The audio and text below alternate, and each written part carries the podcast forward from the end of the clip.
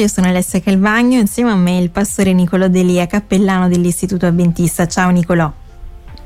Ciao Alessia, ciao a tutti. Allora, oggi scopriamo qualcosa eh, su, su, Gesù, su una delle storie poi che eh, sono attinenti alla sua vita, che ci racconta in questo caso il Vangelo di Giovanni. Sì, siamo nel Vangelo di Giovanni, siamo al capitolo 12 e vorrei cominciare leggendo i versetti 7 e 8 che dicono quanto segue.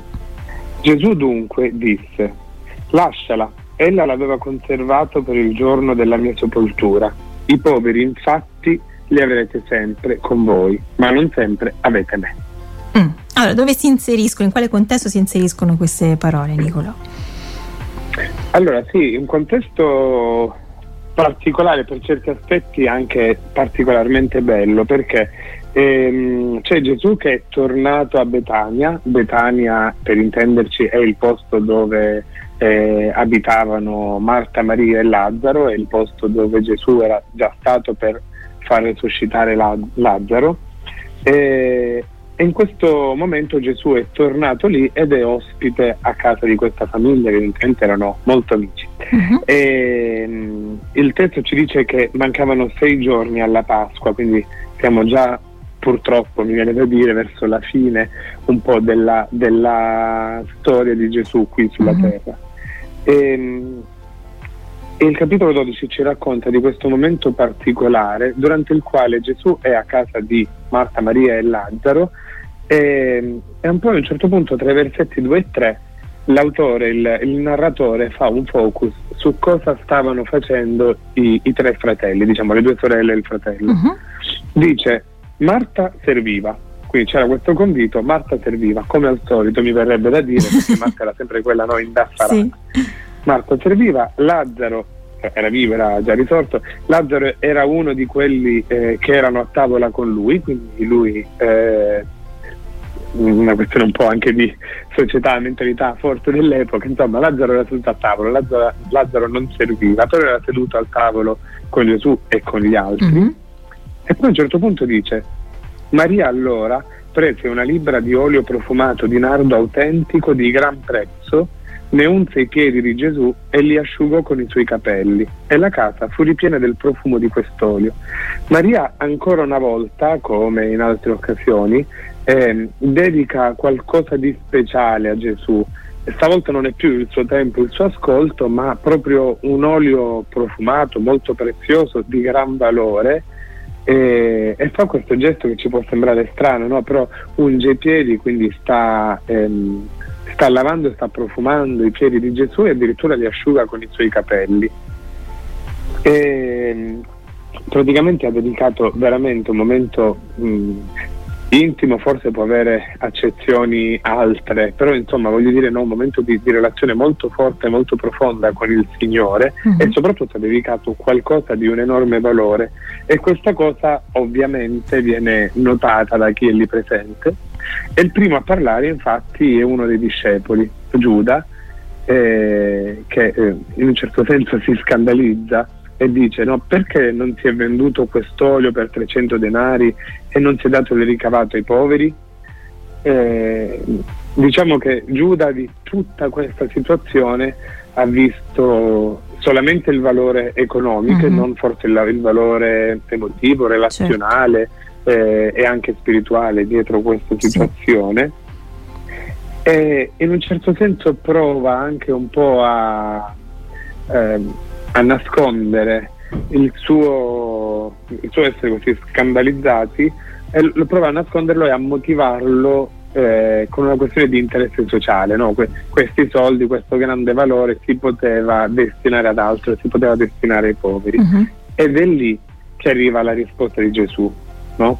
La risposta di Gesù fondamentalmente dice questo, i poveri li avrete sempre, eh, ci saranno altre occasioni per occuparsi uh-huh. dei poveri, eh, ma me, appunto Gesù, non, me non mi avrete per sempre, quindi eh, già è come se Gesù stesse un po' preannunciando il fatto che sta per lasciarli. Certo. I poveri infatti li avete sempre con voi, ma non sempre avete me. Ecco, sicuramente delle parole che eh, fanno riflettere, ci fanno pensare. Tra poco parleremo ancora di questa storia, sempre insieme al pastore Nicolò Delia. Sono insieme al pastore Nicolò Delia, cappellano dell'Istituto Adventista. Stiamo commentando un episodio che ci racconta il Vangelo secondo Giovanni al capitolo 12. Abbiamo visto che Gesù è tornato a Betania, quel luogo in cui abitavano Marta, Maria e Lazzaro ed è ospite proprio di questa famiglia. Sappiamo che c'era una grande amicizia eh, tra, tra, loro e mm, ci viene descritta un po' la scena. Marta serviva, eh, Lazzaro era a tavola con Gesù e Maria invece prende dell'olio profumato,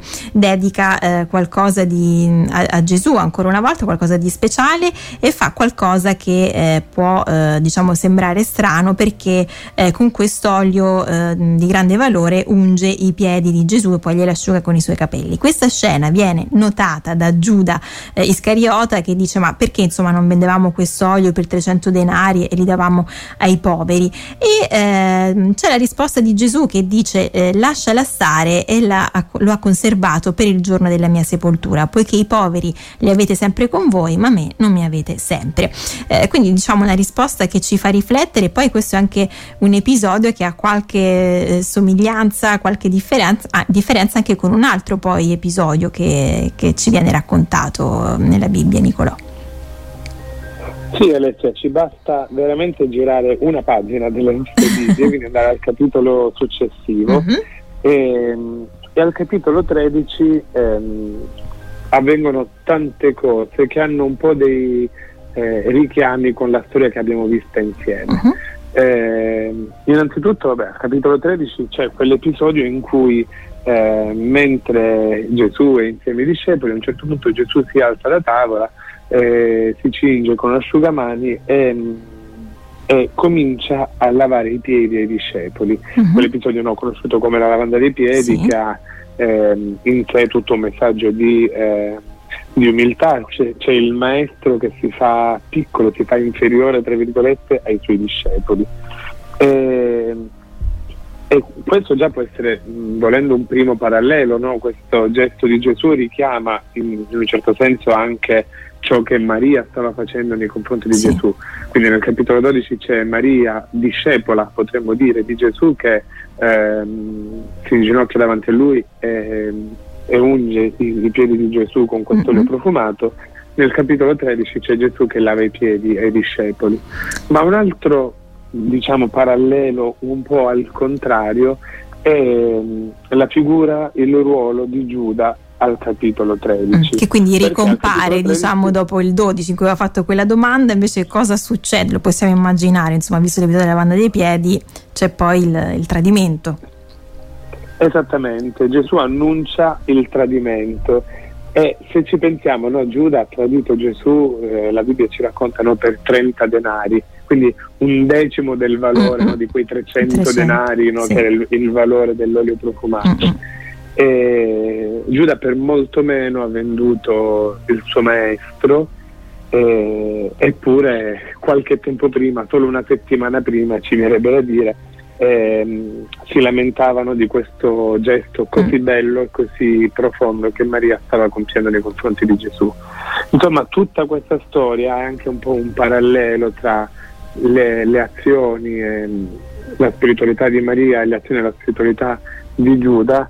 Mi, mi fanno riflettere, mi fanno riflettere veramente su mh, ciò a cui noi diamo la priorità nella nostra vita spirituale.